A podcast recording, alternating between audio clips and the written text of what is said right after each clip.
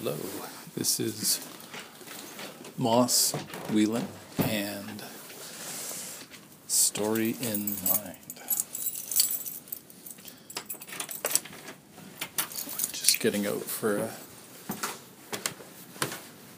midday walk and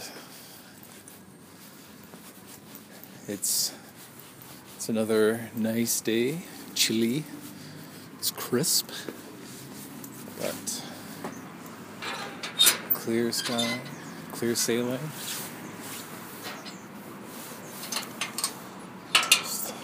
Closing the cemetery gates. Okay, so we talked about crisis. Now let's talk about uh, the midpoint. And the midpoint is a false sense of success. And this is from, this is story structure from um, screenplay writing. I've read a number of books have to do with screenplay writing that talk about this and perhaps it's I have now I have a bias. I'm just so desperate for structure. I'll sort of I've latched onto this idea and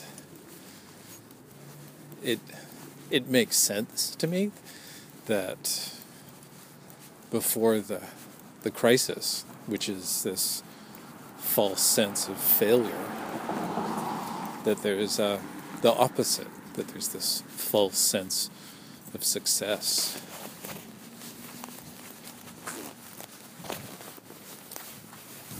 In, in movies, there's this activity, uh, a scene that demonstrates this optimism. Um, the the second act, the the middle of the story, is twice as long as the first act and twice as long as the third act. And commonly, the second act is divided up in half. It's so big and unwieldy that it helps to split it in half into this A section and then the B section. And when you when you look at it as these two halves, you can also see that the the the plot, the story, there's this rise of like a car driving by. No, there's this rise of um, optimism to the middle, and then uh, there's this crest, and then there's a, a fall happening, going down to the crisis. So it's a it's. I don't know if you know Freytag's pyramid or mountain or triangle, but it has this shape. And it is it is one way of looking at it. That there's this so we're you know, we're going up and then we're gonna fall. The difference would be that when we're going up to the climax, that that would be um, you know, that we're going up once more and then earlier on in the uh, the first act, that there's this fall that is happening. But we're we're talking about the midpoint.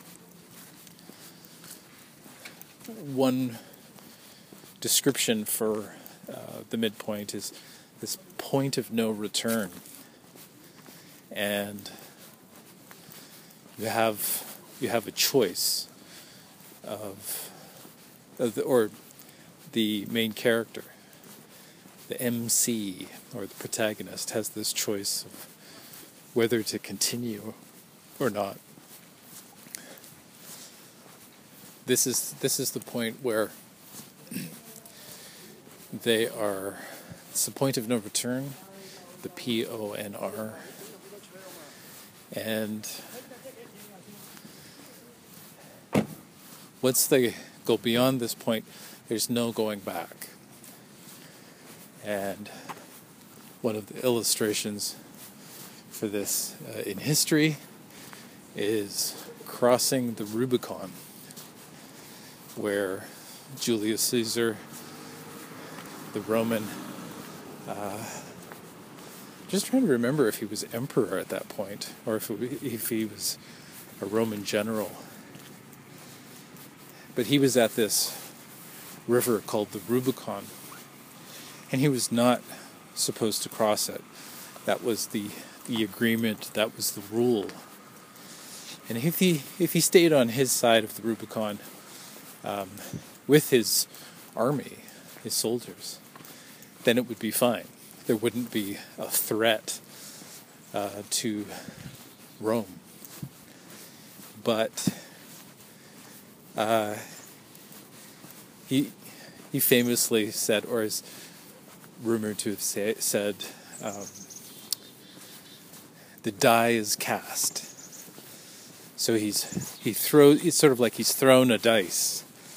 Uh, and he's thrown dice, and however they turn up, he will accept that his, his destiny or fate. But he has decided to cross this river. And anything else? Rubicon, you can see ruby in there this red river.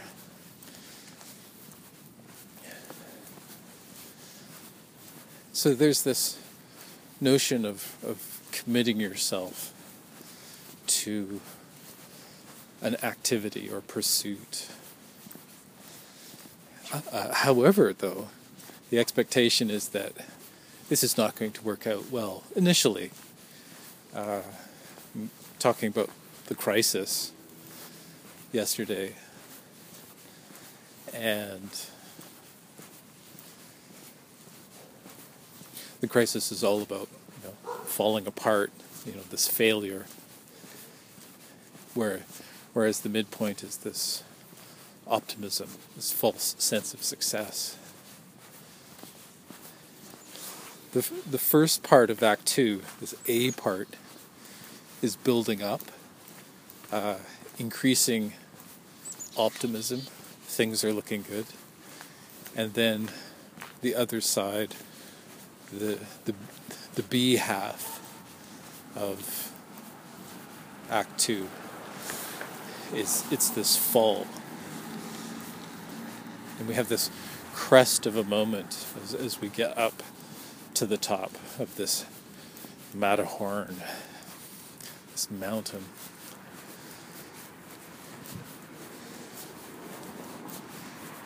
And it's weird too because there's there's it's easier climbing the thing than it is getting down it.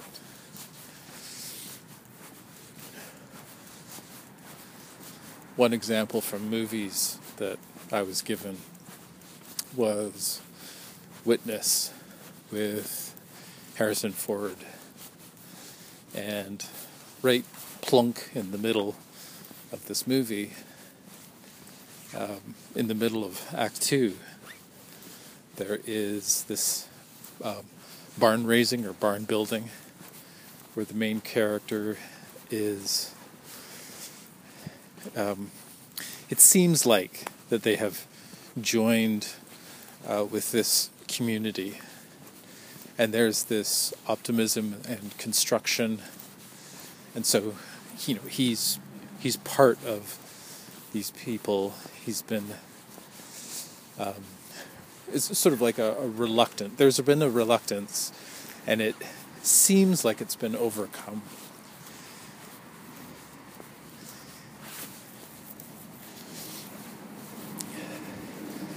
And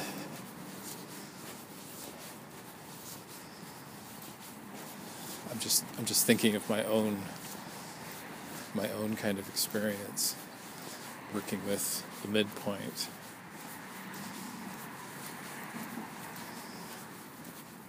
In in my book, uh, Greyhawk Terrapin, I positioned the midpoint as this. The characters don't necessarily have to go ahead.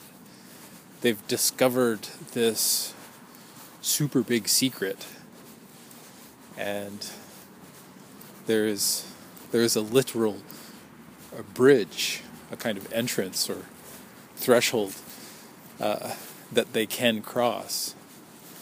But but they would have to actually cross it to to go into this. Uh, this actually it reminds me of another threshold, which is at the end of Act One.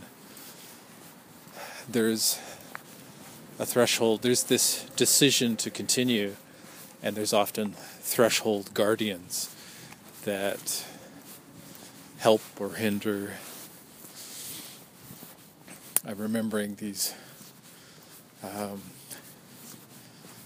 guardians in. I don't know if the positioning is right, but I'm just remembering these threshold guardians from the never ending story, these sphinxes that are stopping all these warriors from passing through. Also, I remember I was looking up. I, I, I get curious about uh, adaptation, or just in the process of looking up the never-ending story. And the the German author was uh, upset about the movie, and that uh, they didn't get it. And that was that was the one scene. These sphinxes, these threshold guardians, and he said they totally didn't get. Um, and to me, that that said, oh, they didn't get the heart of the story, and I kind of felt that because I I read Never Ending Story. I think I first I first saw it sort of fleetingly. I was not I was not deep into it. But apparently it had been filmed in Vancouver, like the real world stuff had been filmed in Vancouver. So I was curious about that and I went sussed it out. But uh, also I was interested in this you know, here's this person who's written fantasy and then here's this movie that is that something is lost in translation. I don't know how other people feel about it, but for for all of the neat stuff in it, there's also something kind of not um, in touch. And if you read the Never-Ending Story, I I think you might get what I'm talking about. It's a nice big chunk of a book that sort of def- defies the rules because it's it's not you know uh, like the, there's these rules imp- imposed on word count you know that it has to be a certain um, middle middle grade books middle grade fantasy are not supposed to be these big thick books and you know and then you have this sprawling um, German fantasy. The midpoint.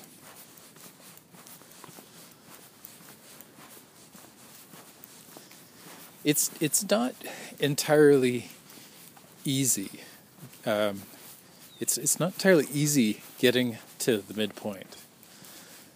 The main character is assisted um, friends and allies is one term. I think uh, from a screenwriting manual called Save the Cat.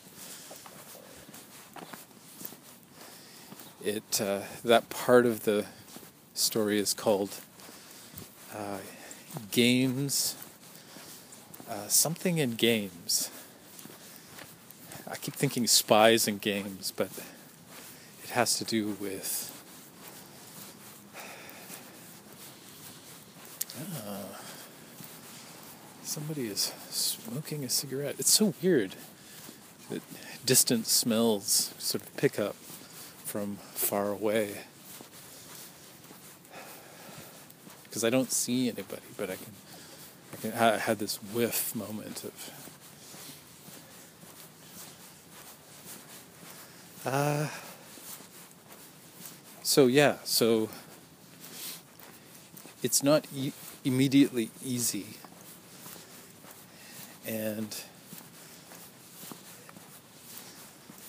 we're we're we're going kind of from in the second act. We're going from a a low point at the start. We're at this low point.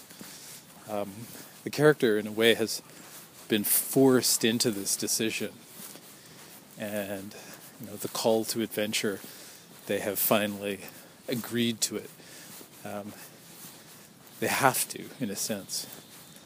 And so they find themselves wandering. And it's the midpoint is right at this junction of the wanderer becoming the warrior. And so it's a it's a bit of a transformation, a point of transformation, another liminal state. Liminal is this kind, this in between. Uh, one one example of liminal is uh, a wedding ceremony where you have these people who are traditionally that and then say symbolically that it's this uh, it's another rite of passage that you're moving between two states, and that you, you're, you're moving out of one uh, way of being and into another. Your your role within the community, within the family, is altered somewhat. but there's this symbolic shift that, that happens.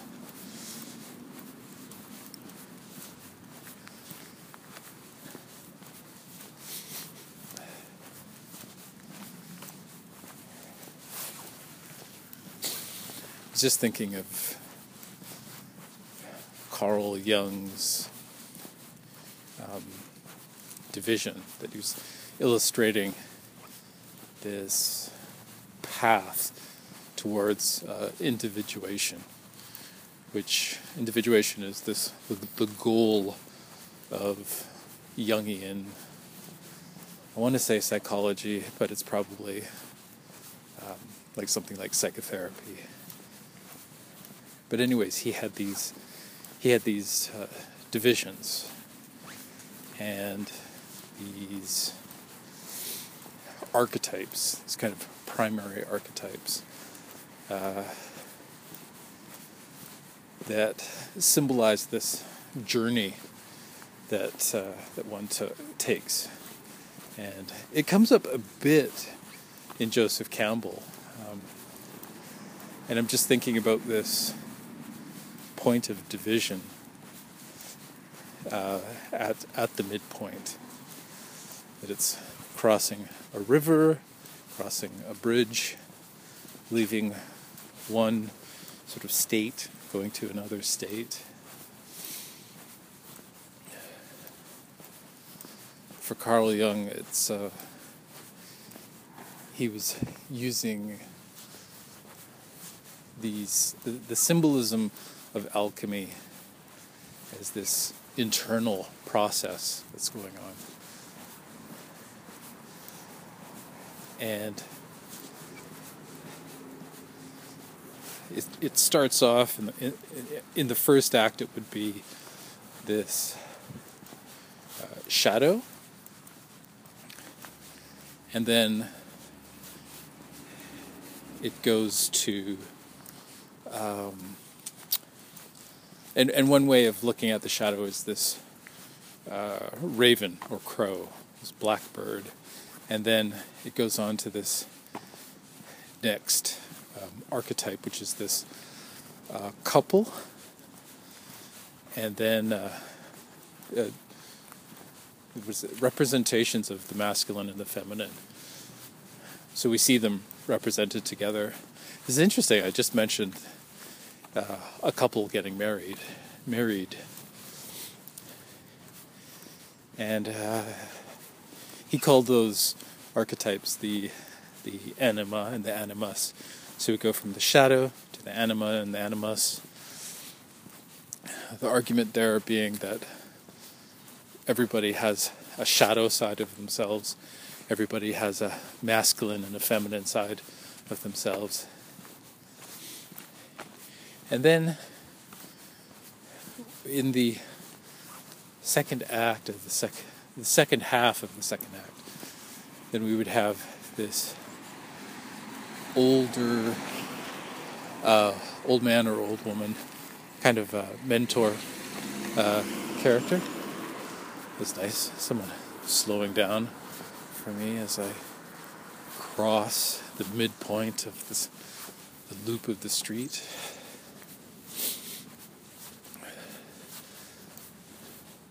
Uh, and then and then the final the, the final part of this uh, in the third act is I believe it's the Red King, and that the this Red King is is is this final archetype that symbolizes um, individuation, you know, this wholeness and I, I don't have it quite right, I'm sure, but that's the, the general idea. And so I'm probably going to go visit that later so that I can double back and say, oh, I was mistaken about that.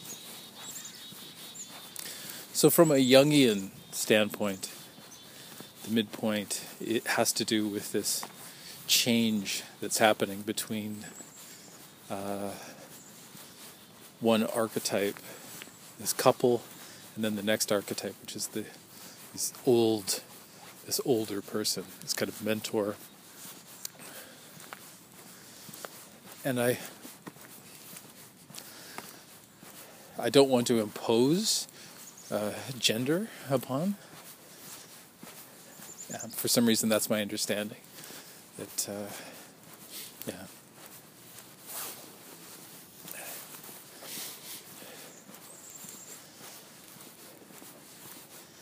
Midway.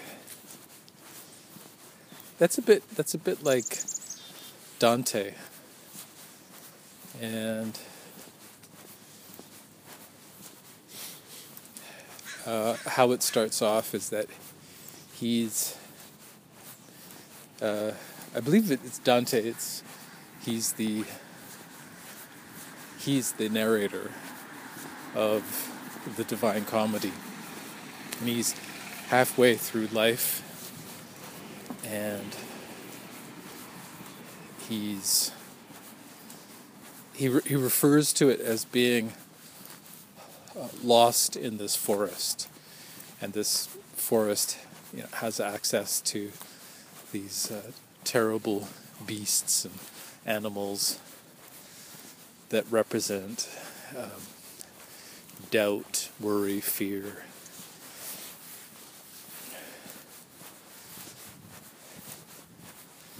Just attempting to remember what the name of that. I think it's allegory, where you know creatures and people and events symbolize say, different states and being in that forest and encountering these uh, wild animals that it's it's sort of like a reflection of, of Dante's it, I, it, it is a reflection of Dante's internal uh, situation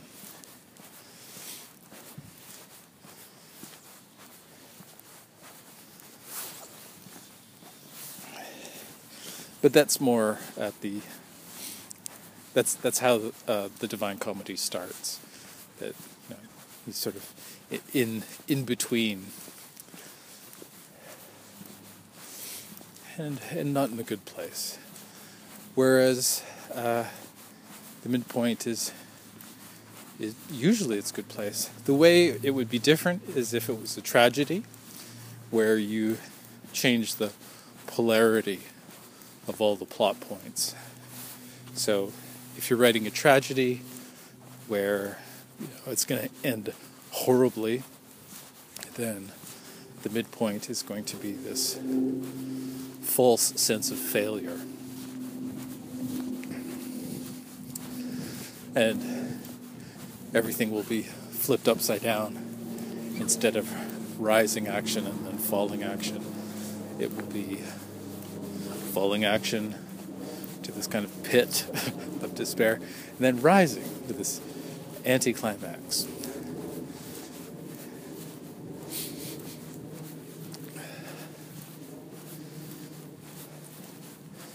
And I'm just just uh, attempting to think of the opposite. So, in the case of uh, the witness with Harrison Ford, instead of building a barn, it would be destroying a barn, and it would be uh, kind of being an outcast or rejected by the community. And instead of peace, there would be uh, conflict.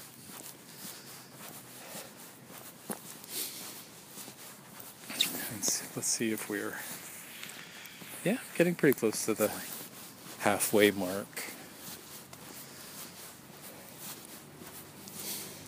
Of, of this episode. What can I say about that?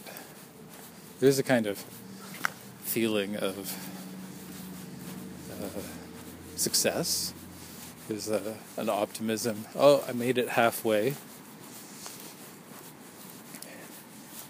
I'm sure that I can, you know, get get through. I can accomplish uh, what I want to achieve what I feel uh, I ought to achieve or should happen.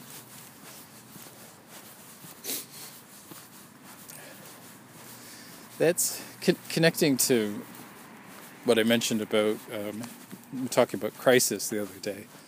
That that it's all about um, want, and that the, at the end we have need, but when we're in the middle. It's definitely about about want and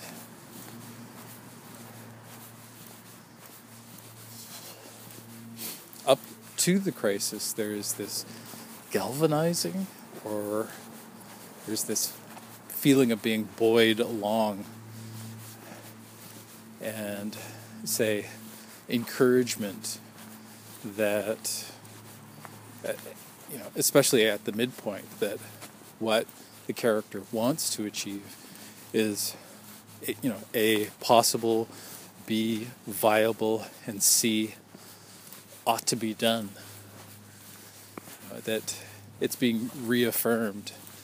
Um, and yet, the main character has got to push on and push through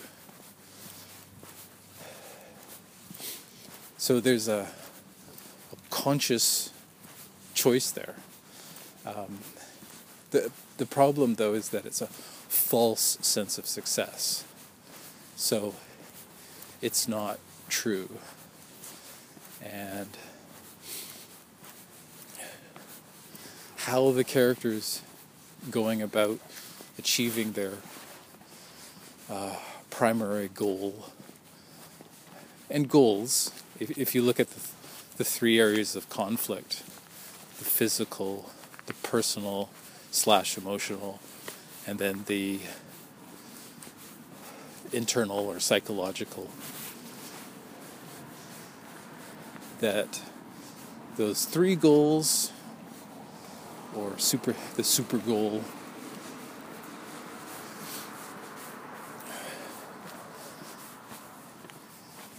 that the main character is getting these messages and that their experiences sort of carry them along. I just had this thought of an example of, say, bank robbery, and that there is this optimism or sort of feeling that one is bulletproof. I, I, I suspect that for some people that are involved in stick ups and robberies, muggings, um, bank robberies, whatever, that not only is there this addictive element which gets into the territory of symptom versus the cause, slash want versus need. But there's also this there's this idea that you know it's a it's an easy way to get money. Um, you know, it's a obvious way to get money. You know, here's my friends who are saying, "Let's go get that money," and I just I had this weird thought of there was this study done psychological where people are put into a room and they administer electric shock to uh, another person uh, in the study. And they increase it and they're told to, they have to do this and the question is whether they will do it or not the other person in the other room it, the, that's receiving the shocks is actually in on the study and, and they're just screaming and begging for the, the shocks to stop 60% of the people in the study do this. You know, if, if they're told to do something, however horrible, they will do it. And then there's the 40% who refuse. They might feel bad about it or adamant about it. They have this moral backbone, ethics. And you'd think that it would be opposite. You'd think that the 60% would be moral and ethical. There's, a, there's, of course, there's a problem there. It's it's stats. There's counter argument that, you know, if you can get if you can get the stats right, that it's a good representation. Much like polling. You know, are statistics voodoo?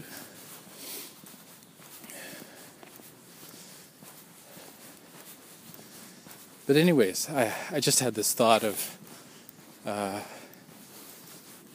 people who, who get into crime, who get into whatever crime, uh, sort of say, you know, looking at it as a viable option, or in the case of bank robbery, and thinking about a midpoint, is sort of getting to this sense of success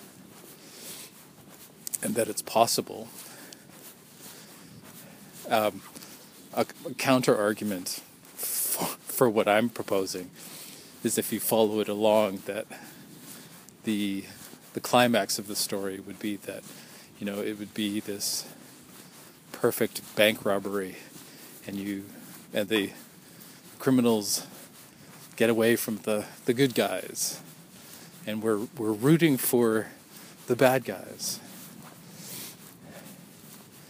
and there's a there's a moral dilemma there. There's this obligation to um, prop up uh, the the law. You know, the law, banks, um, you know, not stealing from people. And then the, the flip side of that would be Robin Hood, who's stealing from the rich and giving to the poor. And I just I just heard somebody talking about Robin Hood I think it was on an archaeology show, and they were pointing out just how ridiculous it was. You know that you know if people if people are going to be stealing, you know, they're not going to be uh, sharing. They're not going to be like spreading this wealth around. They're going to keep it for themselves. That said, uh, you know, there's these bank robbers, criminals who they have a level of perhaps it has to do with kind of kind of rooting for the the bad guy. You know, oh, you know, here's somebody who's breaking out of their kind of social prison and social dynamic, um, breaking that contract and rebelling. And we're almost cheering them on. And, you know, like these uh, cowboys, cowboys, cowboy mythology, cowboy movies, where is it? I think it's Jesse James, and there's this contrast of it's like an adoration for the criminal. I've kind of, kind of gotten off track here, but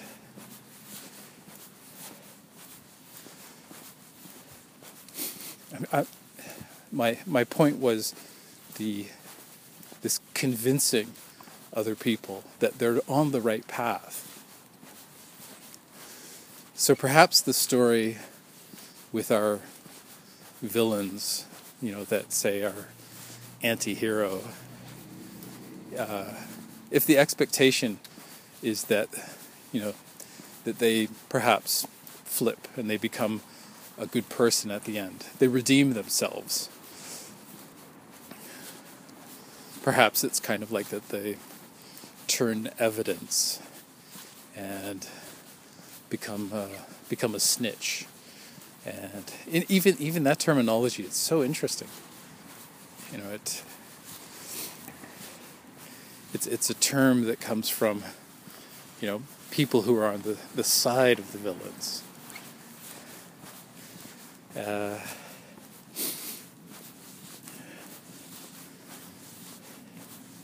versus versus the other side, you know, who who want um, law and order safe streets, etc., etc.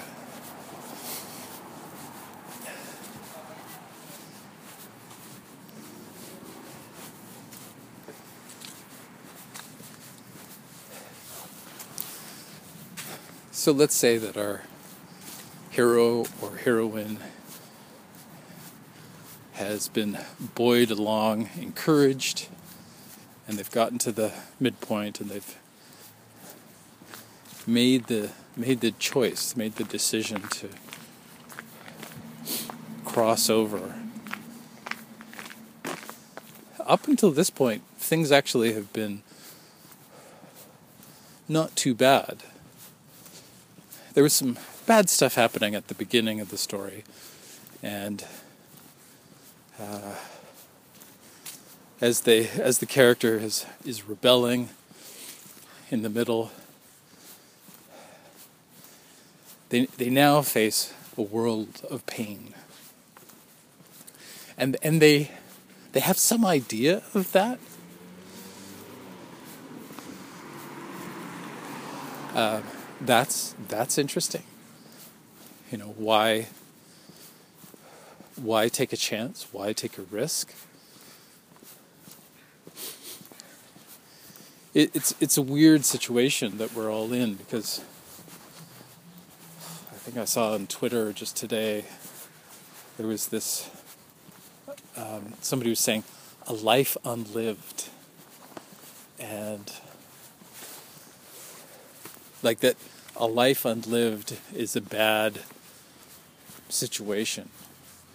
You know, you you want to make sure to live your life. And at at the moment I saw that, read that, I was thinking to myself, on, on, on one hand, it's motivation. On, on the other hand, it's there's a big question there of I don't want to say safety, but say uh, disappointment, maybe. Uh, going for something and then finding it out that, in fact, you, you know, it's not your thing. That's uh,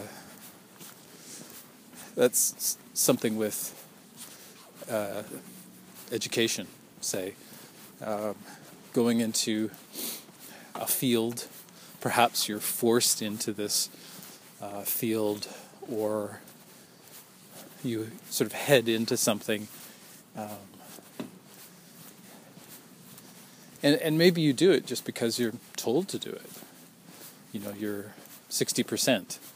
And you go, okay, well, you know, my parents are telling me it's a good thing to do, and I'm not, I don't like it, but I'm supposed to do it. And it's it's it's an odd statement, a life unlived, because we're all living our lives. And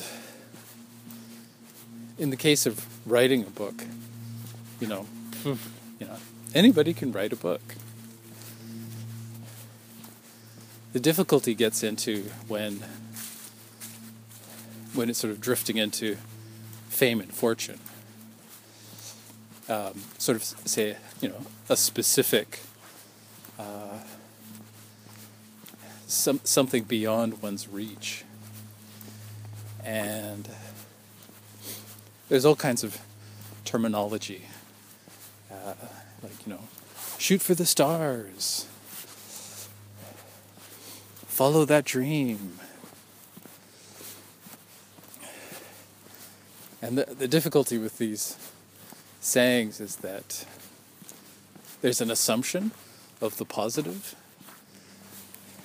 but it, it can also be encouraging you to or the main character to go in a direction that is desired versus needed. And and nobody wants to hear that. Like you know, nobody wants to have the you know hear the word of advice. The um, the realist or the rational person or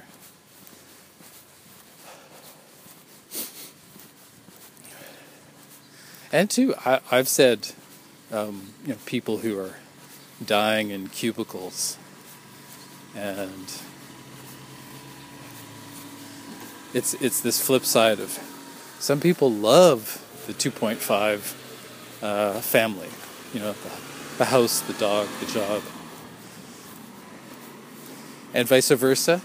There's people that uh, loathe it, you know, and find themselves trapped in it.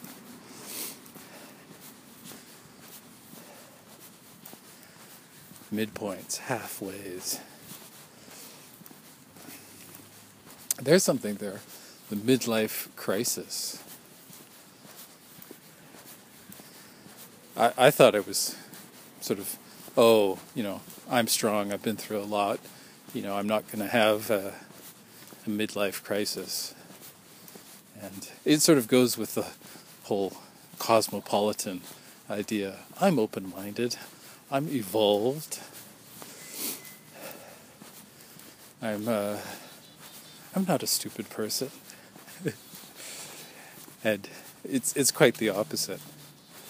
And I'm not entirely sure like say one has to take responsibility um, at some point, hopefully. But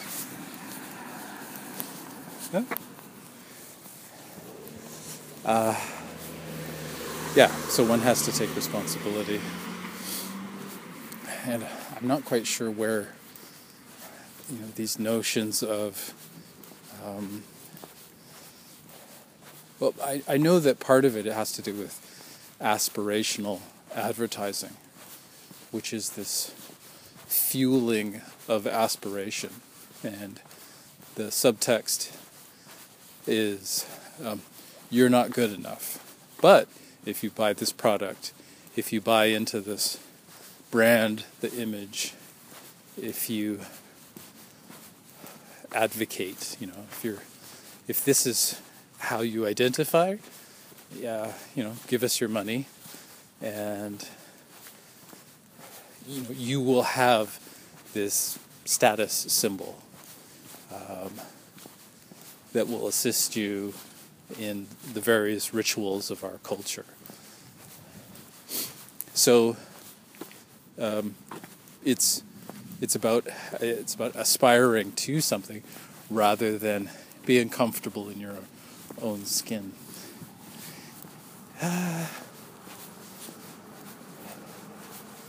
so that's that's that's part of it.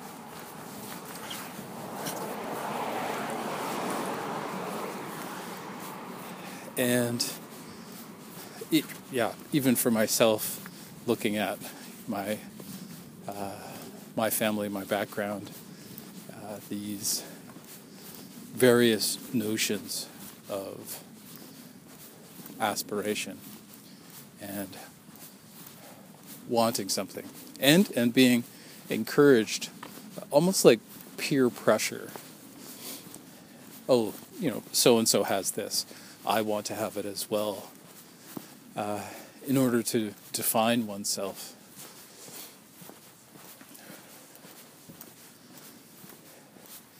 and sad to say it's addictive behavior it's not it's it's not you know this wonderful thing that uh, it, you know we can um, be proud of uh, encouraging people um, to get involved in. So yeah, so aspirational advertising.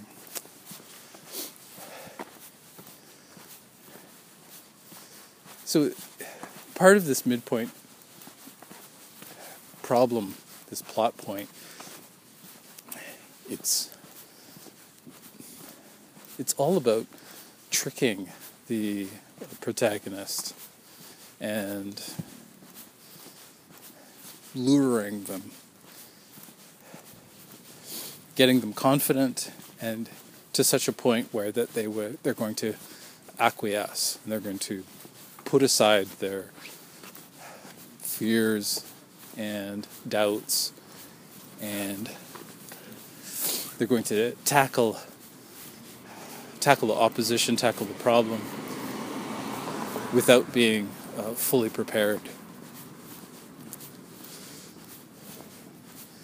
The the Jedi training that they're supposed to do, they put it aside, and Yoda is advising the young warrior. He's like, "Look, you you ought to finish your training first.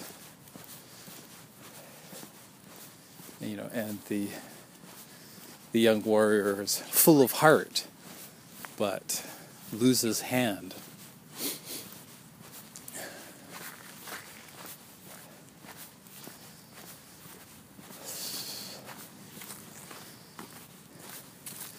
And and, and there's a, a sacrifice there. There's this bit of martyrdom. You know, a, a piece of oneself dies, um, and it's replaced with uh, technology. And that, of course, is a bit of Luke Skywalker and Yoda and Sky, Skywalker's machine hand.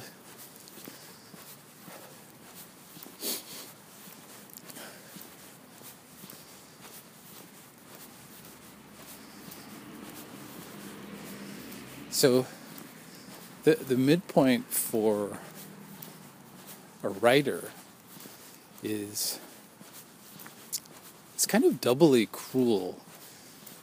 On on Twitter, writers will talk about um, killing uh, characters, but this this gets down to manipulation.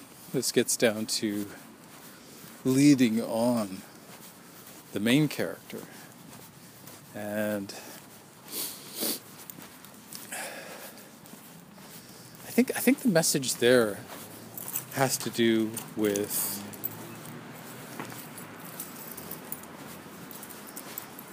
I don't know if you've seen Pinocchio, but there's these two characters. The uh, I think it's a fox and a cat, and there's a number of characters that Pinocchio kind of he he buys into their like you know they they're tricking. They're tricking him all the way. And one after another, he's um, falling for their aspirational advertising. And and the the midpoint is all about this naivete. It's it's a it's a false sense of success. It's a it's an optimism, but it's it's a it's a blind optimism. It's it's foolish.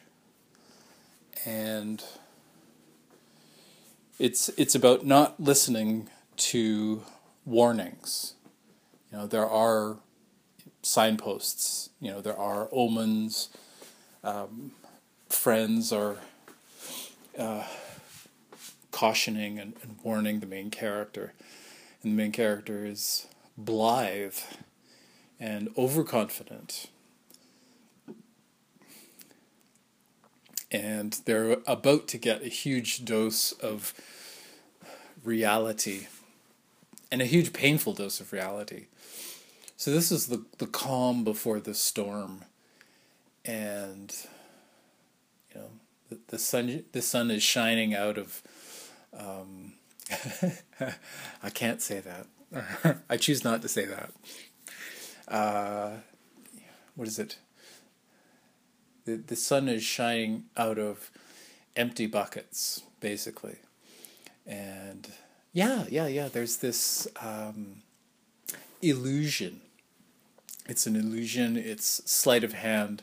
It's a magic trick, and um, just like sleight of hand, um, where where the the sense of confidence it, it's it's invested in the wrong place and that has to do with want versus need and it's it's feeding into the desires of, of the main character and in, increasing this idea that you know if I could only achieve this uh, object or person or situation then everything is going to be better, you know, and believing that it's possible. Um, pathological is not the right word for it. It's more kind of like a um, delusion and f- not being realistic, focusing on um, f- focusing on yeah. And sorry, I'm just kind of tying it to my own situation, writing and publishing, and with with writing and publishing, uh, it is and marketing. It's you know it's it's completely easy. It's simple, and how you do it is you do it step by step, and you do a little bit at a time, and you keep doing it, and you get better at it. You get books published or short stories published and then anthologies. And you get involved in awards and you are patient and you play the long game. But that's not the case for our main character. Our main character is wanting to bypass, and they have the map that shows the bypass, and you know they're not listening to this worldly advice, these you know this sagely um, expression, uh, these you know the this wisdom that's being offered to them. They want it now, and in in my case, it's about I want it now. I want I want the creative freedom. I want to be um, the what is it? I want to do what I love and get paid for it. And it's it's going to take time. It's going to take time. It's going to take patience. I know that, and I I wrestle against the other side of it, which is um, the desire to have it now. What's that called when you go into the supermarket and there's items there? Impulse shopping or impulse buying. There's all these um, candies and um, chips. You know these small items that uh, are cheap and you know they're they're all piled and stacked in there. Uh, yeah, it's all about impulse, and so it's about it's it's about impulse versus wisdom, knee jerk reaction versus um, being realistic and patient, and um, but at the at the midpoint. Uh, this lack of um, lack of patience, and that is um, dominant. That is has taken over, and um, in in the main character's mind, you know, it's you know, it's like, oh yes, right. It's gonna be it's gonna be easy, or it's gonna be as easy as the first part of the uh, second act, the middle of the story. All right. Thanks for listening and stay stay warm if you're in the northern hemisphere and have a great summer if you're in the southern hemisphere. And if you're on the equator, keep keep being balanced. You people rock.